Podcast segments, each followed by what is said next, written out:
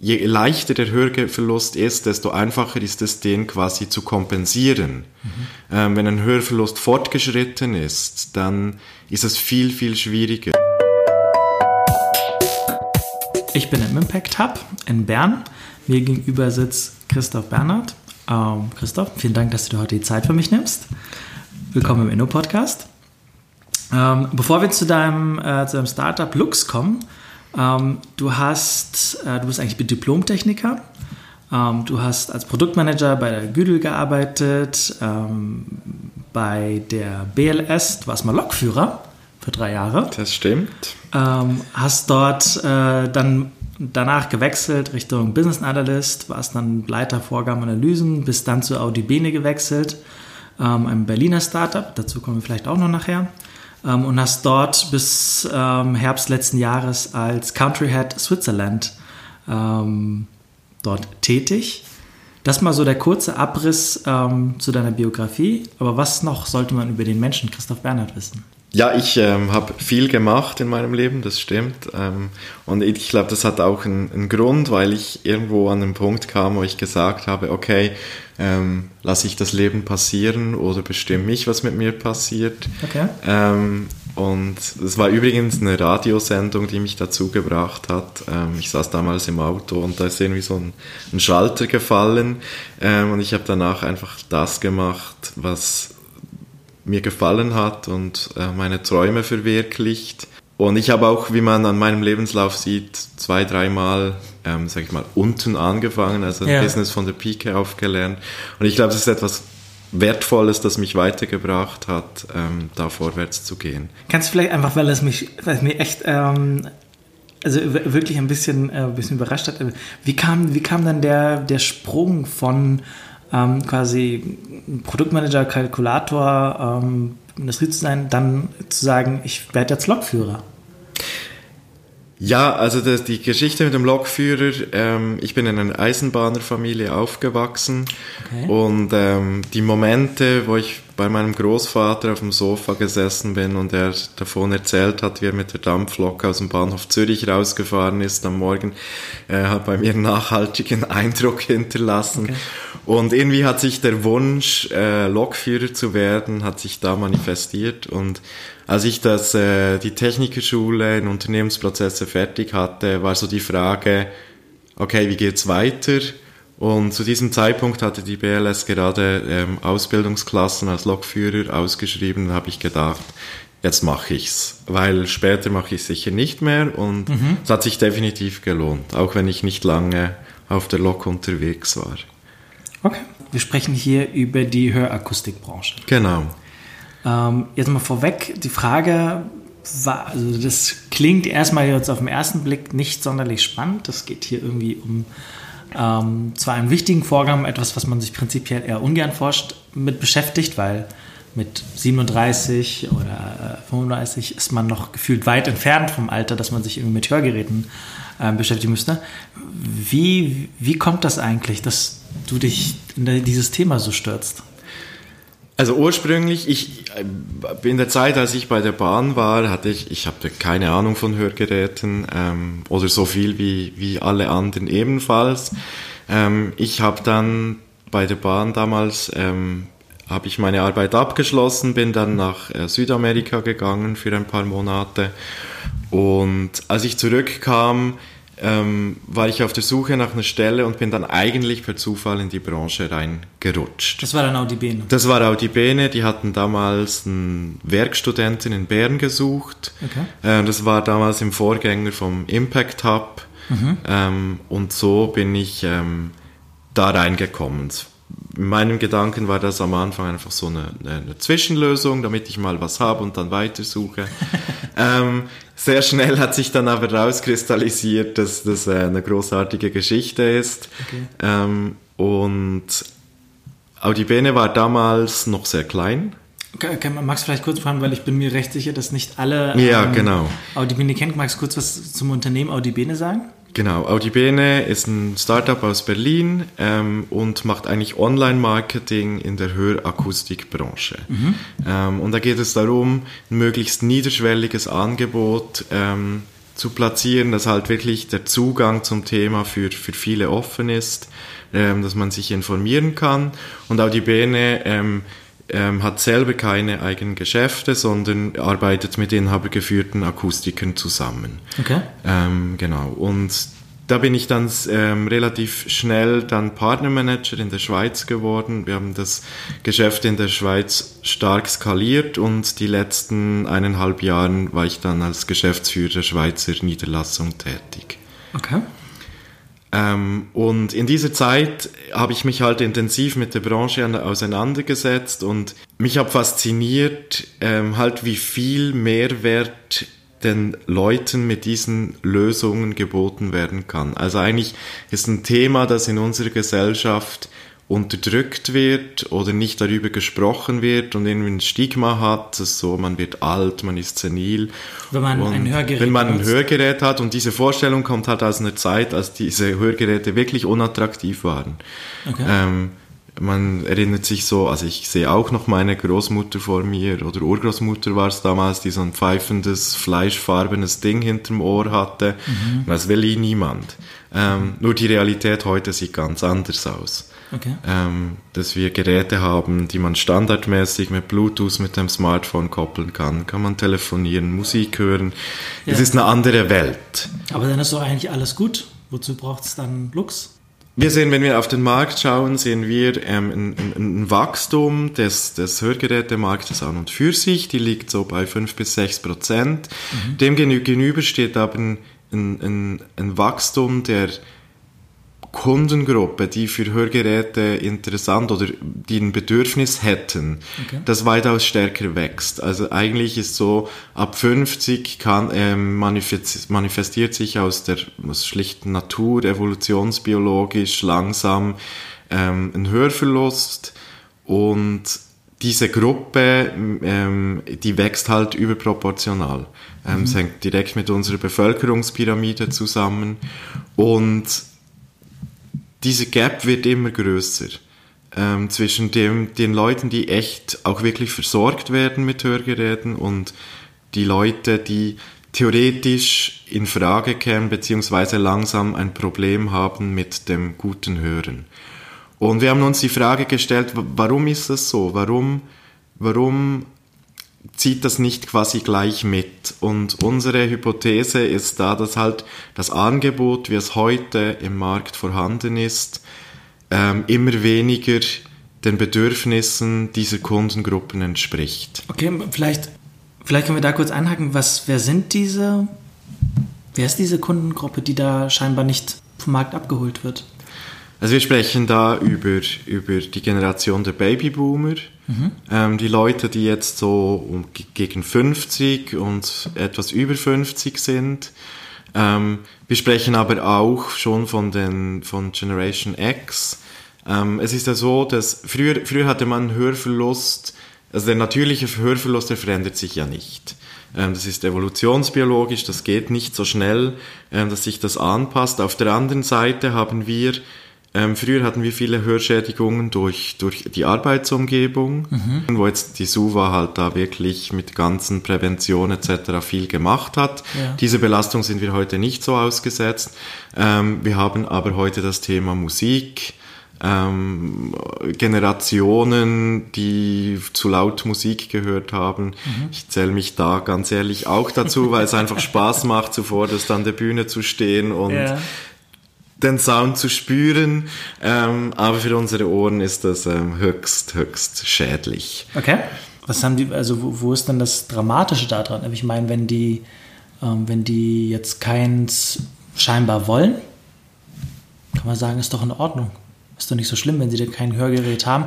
Wenn es schlimm genug wird, werden sie schon dann kommen. Genau, das ist das eine, das kann man so sagen. Ich meine, wir leben in einem freien Land, da sollte er ein Hörgerät haben, der das auch will.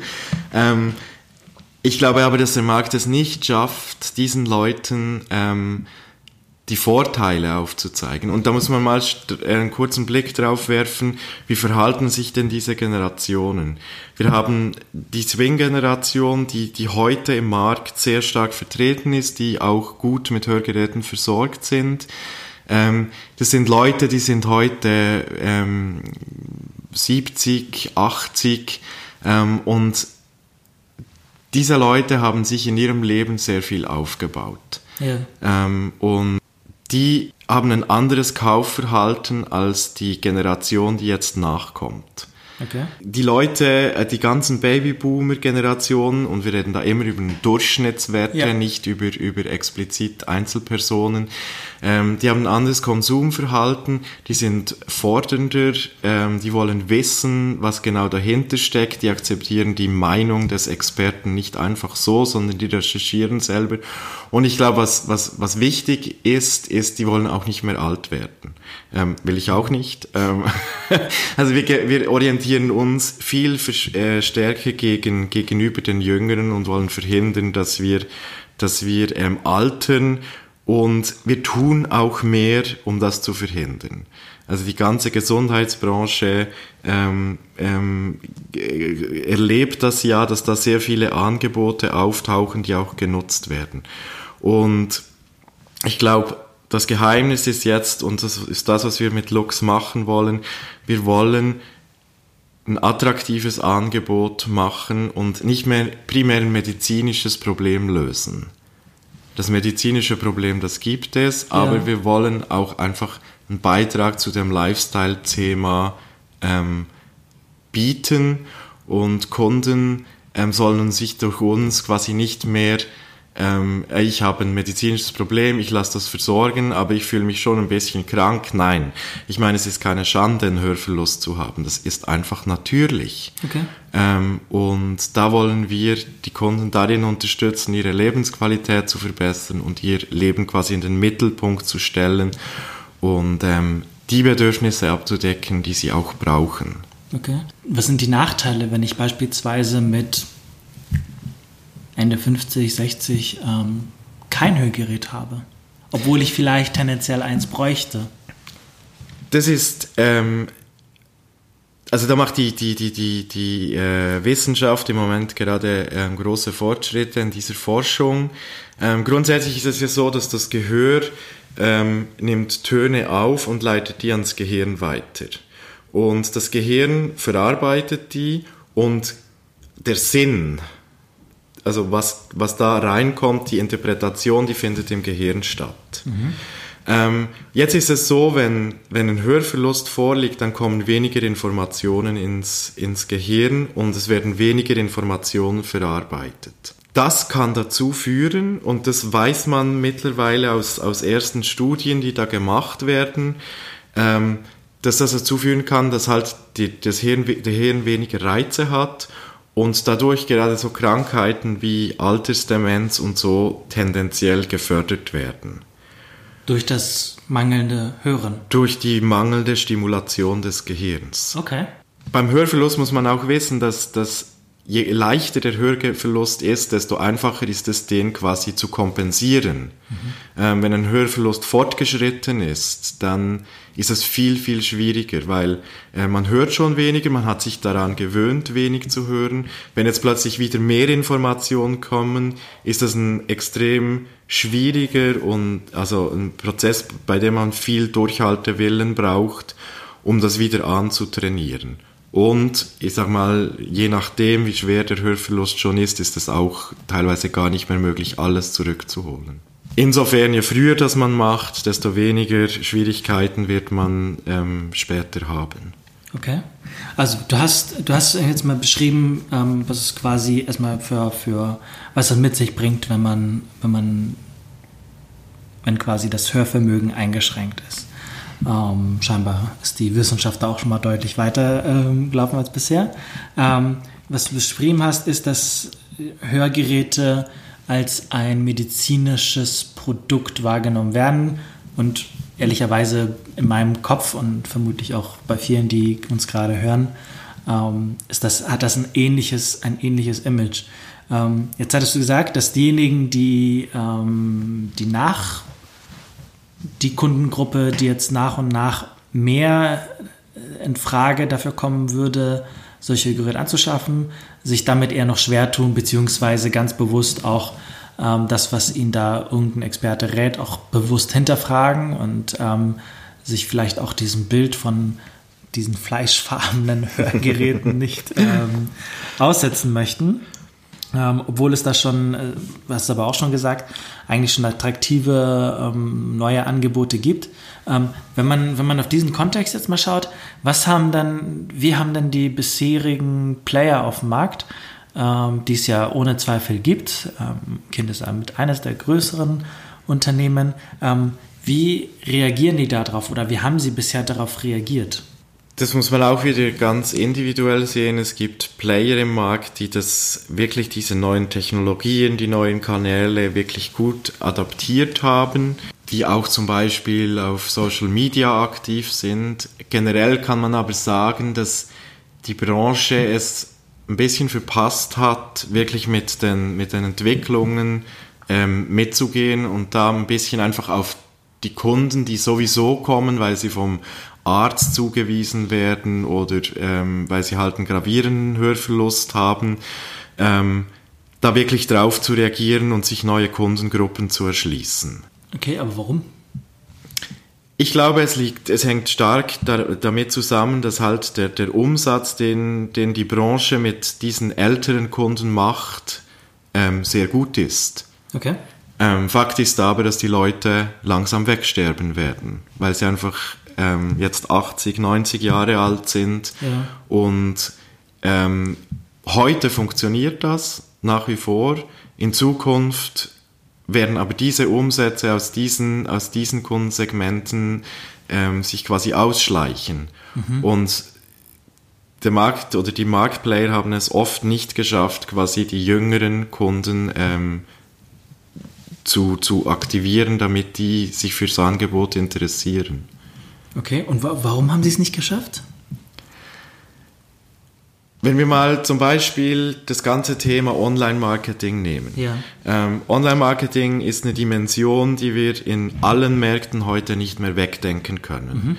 Mhm. Offline-Marketing, sage ich mal, ist immer noch ein Bestandteil, aber das verliert doch ein bisschen an Priorität im ganzen Marketingkonzept drin. Und insbesondere, weil man Online-Marketing auch deutlich besser tracken kann, exakt, als eigentlich alles andere. Exakt. Und wenn man auf Zahlen schaut, dann ist natürlich Online-Marketing deutlich attraktiver. Aber der Markt ist da extrem schwach aufgestellt. Mhm. Wir haben mein ehemaliger Arbeitgeber, audibene, der es mit Online-Marketing in dieser Branche zum Weltmarktführer geschafft hat. Mhm. Und was wir dann gesehen haben, ist, dass wir von audibene eigentlich mehrheitlich kopiert wurden. Mhm. Also die anderen Marktplayer, egal wie groß oder klein sie waren, die haben plus, minus, nicht alle oder nicht generell, aber viele haben einfach die audibene-Werbung genommen, kopiert. Aber es war nicht ein eigener Antrieb, der da quasi neue Inhalte generiert hat. Ich glaube, dass da wirklich der Wettbewerb auch fehlt und wirklich das auf den Kunden zugehen und attraktive Inhalte zu schalten, die die Kunden aktivieren. Das hat die Branche bis heute nicht geschafft. Aber warum eigentlich nicht? Also die Hörakustikbranche ist eine Branche, die in der Zeit, es gibt sie jetzt etwa 70 Jahre, ja. Die hat in dieser Zeit eigentlich keinen Strukturwandel erlebt. Also es gab nirgendwo ein Erlebnis oder eine Veränderung, die die Branche durchgeschüttelt hat und quasi Neues hervorgebracht hat. Okay. Das lief einfach die Zeit, die Kunden kamen und es war keine signifikante Veränderung an der Herangehensweise notwendig. Und ich glaube, das hat dazu geführt, dass Entwicklungen in der Gesellschaft einfach auch ein bisschen verschlafen wurden. Okay. Also kann man das vielleicht, wenn ich das in meinen eigenen Worten wiedergeben darf, ich konnte mich nicht dagegen wehren, dass meine Kunden zu mir kommen, weil der Arzt, die sind zum Arzt gegangen, festgestellt ist nicht, der Arzt hat ihnen irgendein Rezept gegeben, die sind hingegangen, haben sie das geholt, ohne das groß zu hinterfragen. Und das funktionierte über eine sehr lange Zeitperiode, verdammt gut, wenn mit entsprechenden Umsätzen und Margen, die damit einhergehen, ist das vermutlich einfach ein laufendes Geschäftsmodell mit entsprechend hohen Zahlen. Und wenn das alles gut funktioniert, Das sehen wir auch in anderen Branchen. Wenn ich als bestehender Marktteilnehmer, etablierter Marktteilnehmer, hohe Zahlen, hohe Margen, hohe Umsatzziele, mit denen ich unterwegs bin, warum denn dann was ändern? Genau, das ist eine sehr schöne Zusammenfassung der Situation. Kannst du vielleicht ein paar Zahlen teilen? Was sind dann da so grob die Marktkennzahlen in der Akustikbranche? Also in der Schweiz werden pro Jahr ungefähr 60.000 bis 80.000 Hörgeräte verkauft. Okay. Das ist so das, was man weiß. 60.000 kennt man, das sind die Geräte, die quasi in der Schweiz bei den Herstellern gekauft werden. Dann gibt es noch eine gewisse Importzahl, die quasi über aus dem Ausland importiert werden. Ja. Bewegen uns ungefähr bei 80.000 Hörgeräten. Und in der Schweiz gibt es ungefähr 500 Hörakustikgeschäfte. Okay. Das sind so die Zahlen, die bekannt sind. Was aber dem entgegensteht, dass man in der Schweiz eigentlich 1 Million Menschen hat, die heute an Hörverlust leiden. Mhm. Und wenn wir das jetzt umlegen, sind etwa maximal 1/4 dieser Menschen sind dieses Thema angegangen und haben heute Hörgeräte. Okay. Und die anderen warten zu. Das mag für den einen oder anderen in Ordnung sein.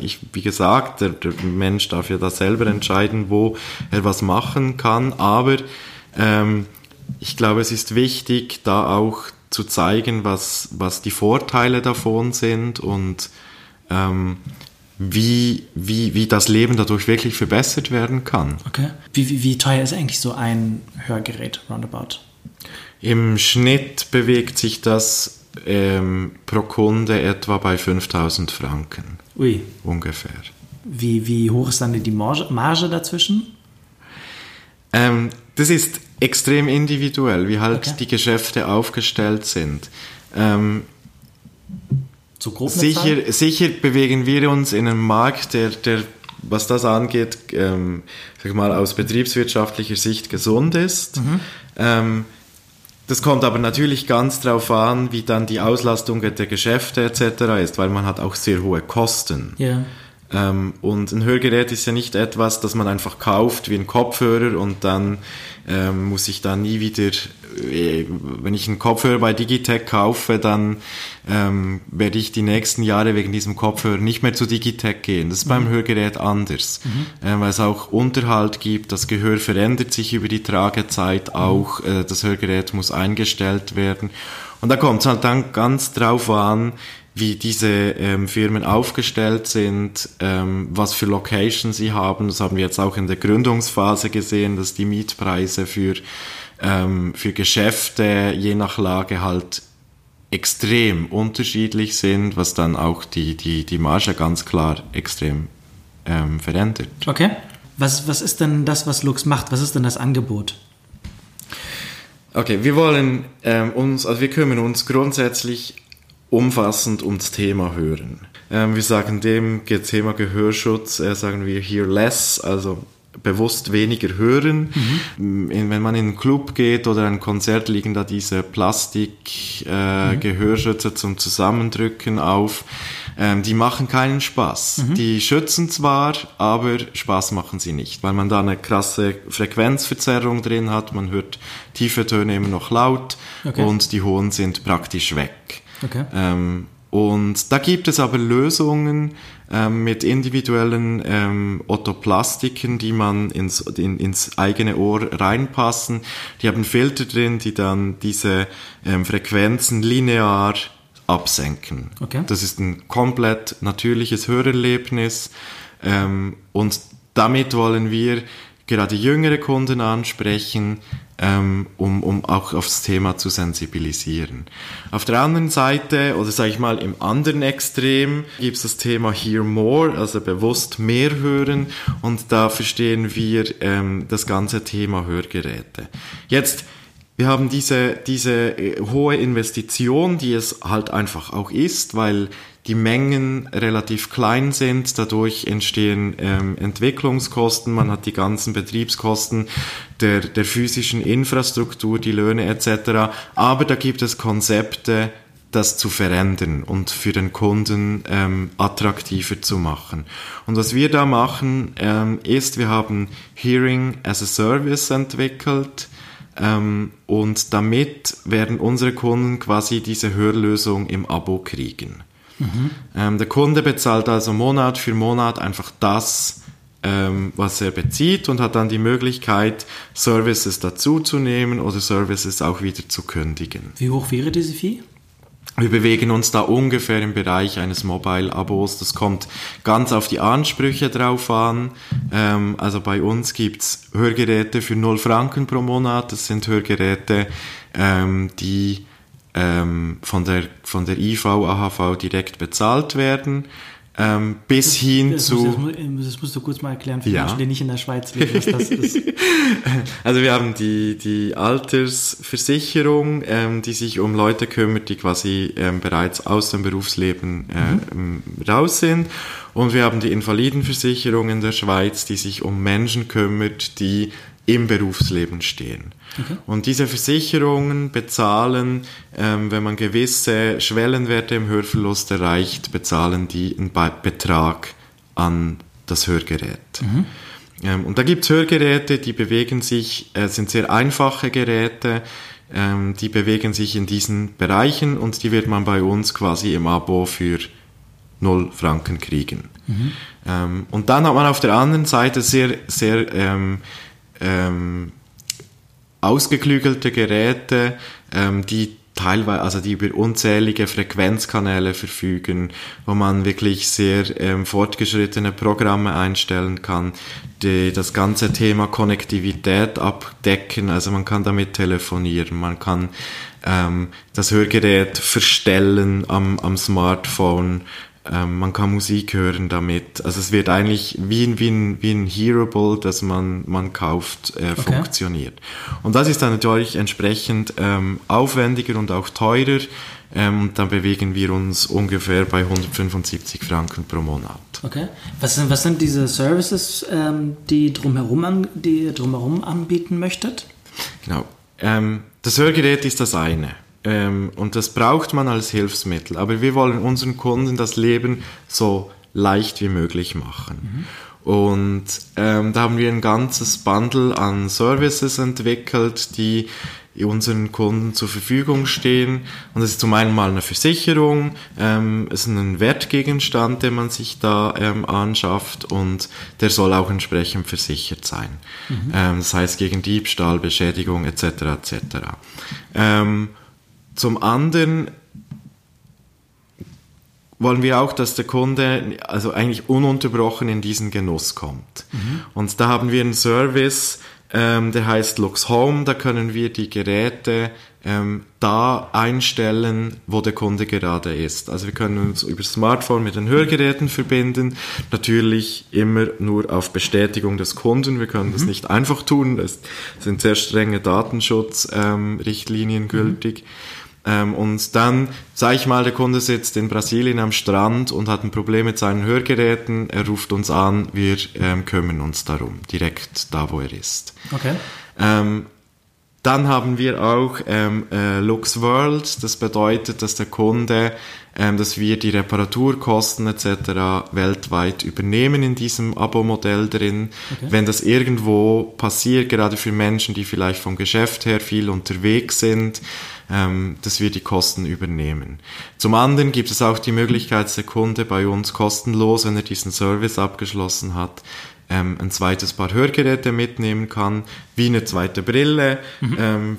Wenn irgendwas passiert, die vergessen, verloren, geklaut werden, was auch immer, hat er ein Backup dabei und kann so sorglos schöner hören. Okay. Genau. Und wir werden auch einen 24-Stunden-Service anbieten. Das heißt, dass der Kunde wieder, wenn er diesen Service abgeschlossen hat, uns rund um die Uhr erreicht und wir quasi sehr schnell reagieren können und dem Kunden neue Geräte oder reparierte Geräte oder einfach auch Support zur Verfügung stellen können. Okay. Jetzt mal so ein bisschen Blick auf, so ein bisschen aus der Innovationsmanagement-Sicht. Woher wisst ihr, dass diese Bundles, diese Gestaltung, diese Ausgestaltung der Angebote, dass das erfolgsversprechend ist? Zum einen hängt es damit zusammen, dass ich jetzt 4 Jahre in der Branche bin und wir uns halt intensiv mit den Kunden auseinandergesetzt haben.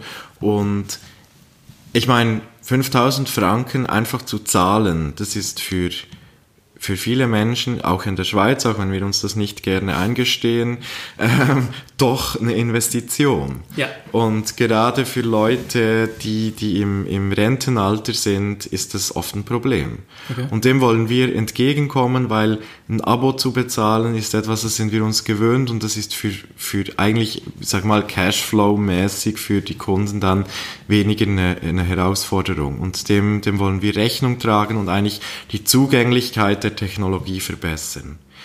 Das ist so mal der finanzielle Aspekt. Zum anderen haben wir Kundengespräche geführt, wir haben Kunden strukturiert interviewt, wie sie auf das Angebot reagieren, das heute im Markt da ist, und daraus haben wir auch sehr viel gelernt, was wir jetzt in dieses Konzept Lux einfließen lassen. Wer sind bei euch die Investoren? Wer ist da? Hast du überhaupt Investoren, oder ist das komplett dein eigenes Geld, womit du da gerade losrennst? Nee, es ist nicht mein eigenes, also nicht nur mein eigenes Geld. Ich habe auch alles, was ich habe, drin investiert. Ja, weil wir ans Konzept glauben.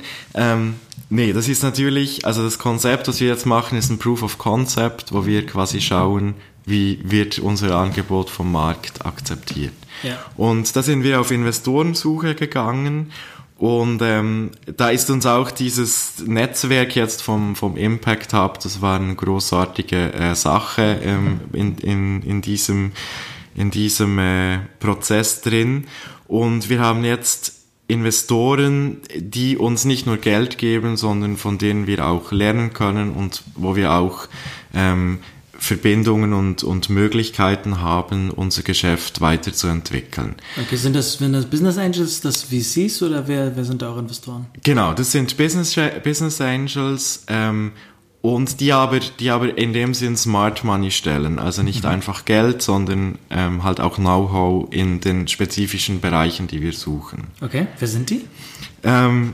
Wir sind eine Aktiengesellschaft, insofern ist das auch vertraulich, sind die Investoren geschützt. Mit Jürg Schwarzenbach aus Bern durften wir einen bekannten Investor für uns gewinnen, und da sind wir sehr dankbar dafür. Okay, wo ist der noch so unterwegs?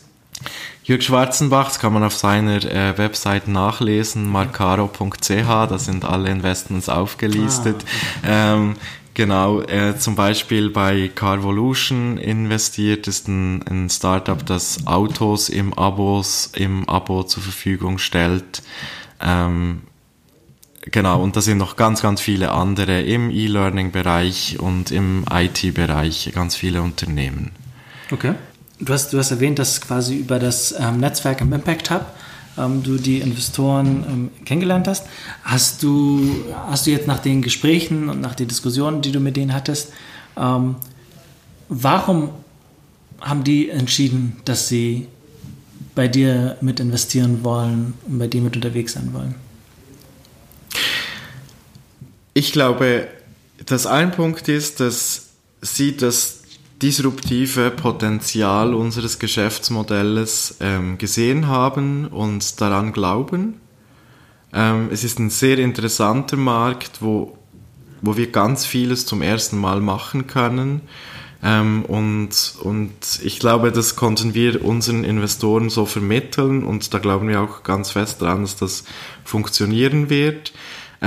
Was ich sehr interessant finde, gerade in der ganzen Investorenszene, dass es auch einfach oft um Menschen geht. Also, dass man sich gegenseitig kennenlernt und dass ein Vertrauen aufgebaut wird. Mhm. Und das finde ich etwas wahnsinnig Schönes. Klar muss das Geschäftsmodell valide sein, das ist klar, weil sonst würde ich auch nicht investieren. Ja. Aber wenn das Geschäftsmodell valide ist, bewegt sich ganz viel dann auf der zwischenmenschlichen Ebene. Und ich glaube, das ist dann auch im Umkehrschluss wieder für das Startup halt ein Erfolgsfaktor, weil wenn man Investoren hat, die an das Geschäftsmodell glauben und einem da den Rücken stärken, dann kriegt man irgendwie auch eine Freiheit, diese Idee ins Leben zu rufen. Neben Jürg Schwarzenbach, wer sind noch deine Investoren und wo kommen die her? Also die kommen aus der Immobilienbranche und auch aus der Tech-Branche, also Softwareentwicklung etc., weil das Dinge sind, von denen wir glauben, dass sie für unsere Zukunft ganz wichtig sein werden. Okay. Wäre es denn nicht auch schlau gewesen, jemanden aus der Branche zu holen?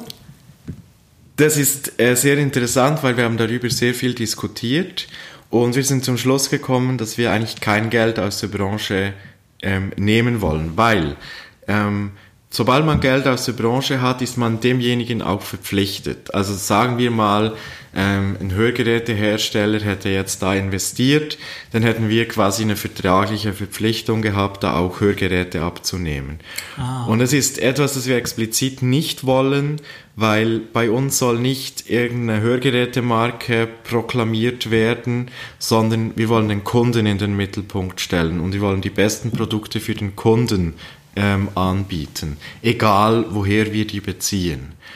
Und deshalb haben wir uns da dagegen entschieden. Du hast gesagt, in Luzern ist der Proof of Concept, um mal zu schauen, was für Zahlen habt ihr euch da vorgenommen zu erreichen? Also woran merkt ihr, ob das klappt oder nicht klappt? Also wir haben die Anzahl Verkäufe, die wir machen wollen, die haben wir hochgerechnet. Also es sind Marktberechnungen, wo wir Marktdaten zugrunde gelegt haben, Bevölkerungsalter etc., ja. Wo wir das kalkuliert haben.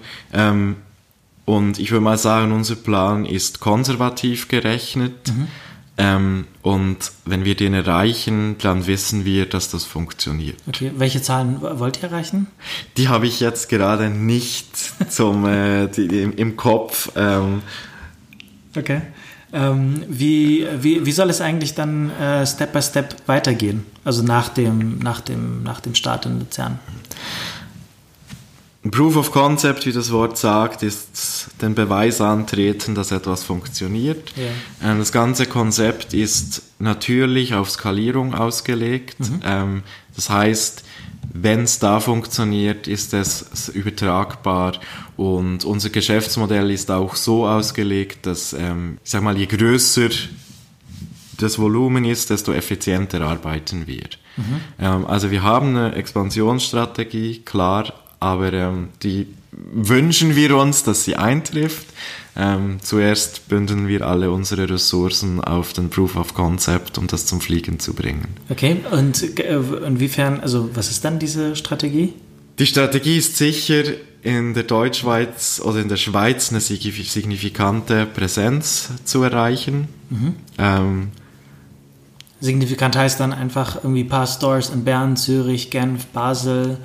Luzern zu haben und dann ist gut und dann international zu gehen? Das sind unsere Träume. Aber wie gesagt, wir müssen zuerst beweisen, dass es auch funktioniert. Wenn es funktioniert, warum denn nicht? Steht die Welt dann offen. Genau. Okay. Was ich in dem Gespräch jetzt, aber auch schon im Vorfeld, nach unserem Vorgespräch ein bisschen überlegt habe, mich immer gefragt habe, warum ist eigentlich mit dem, was du getan hast und so, wie du unterwegs bist und das, was du jetzt gerade machst, warum bist du dich bei audibene geblieben? Dass ich quasi bei audibene aufgehört habe und jetzt selber was aufbauen, das hat ein bisschen mit meiner Lebensphase gerade zu tun. Mhm. Ich bin 37 und ich habe mir überlegt, okay, wie geht's weiter? Mhm. Was mache ich? Was will ich?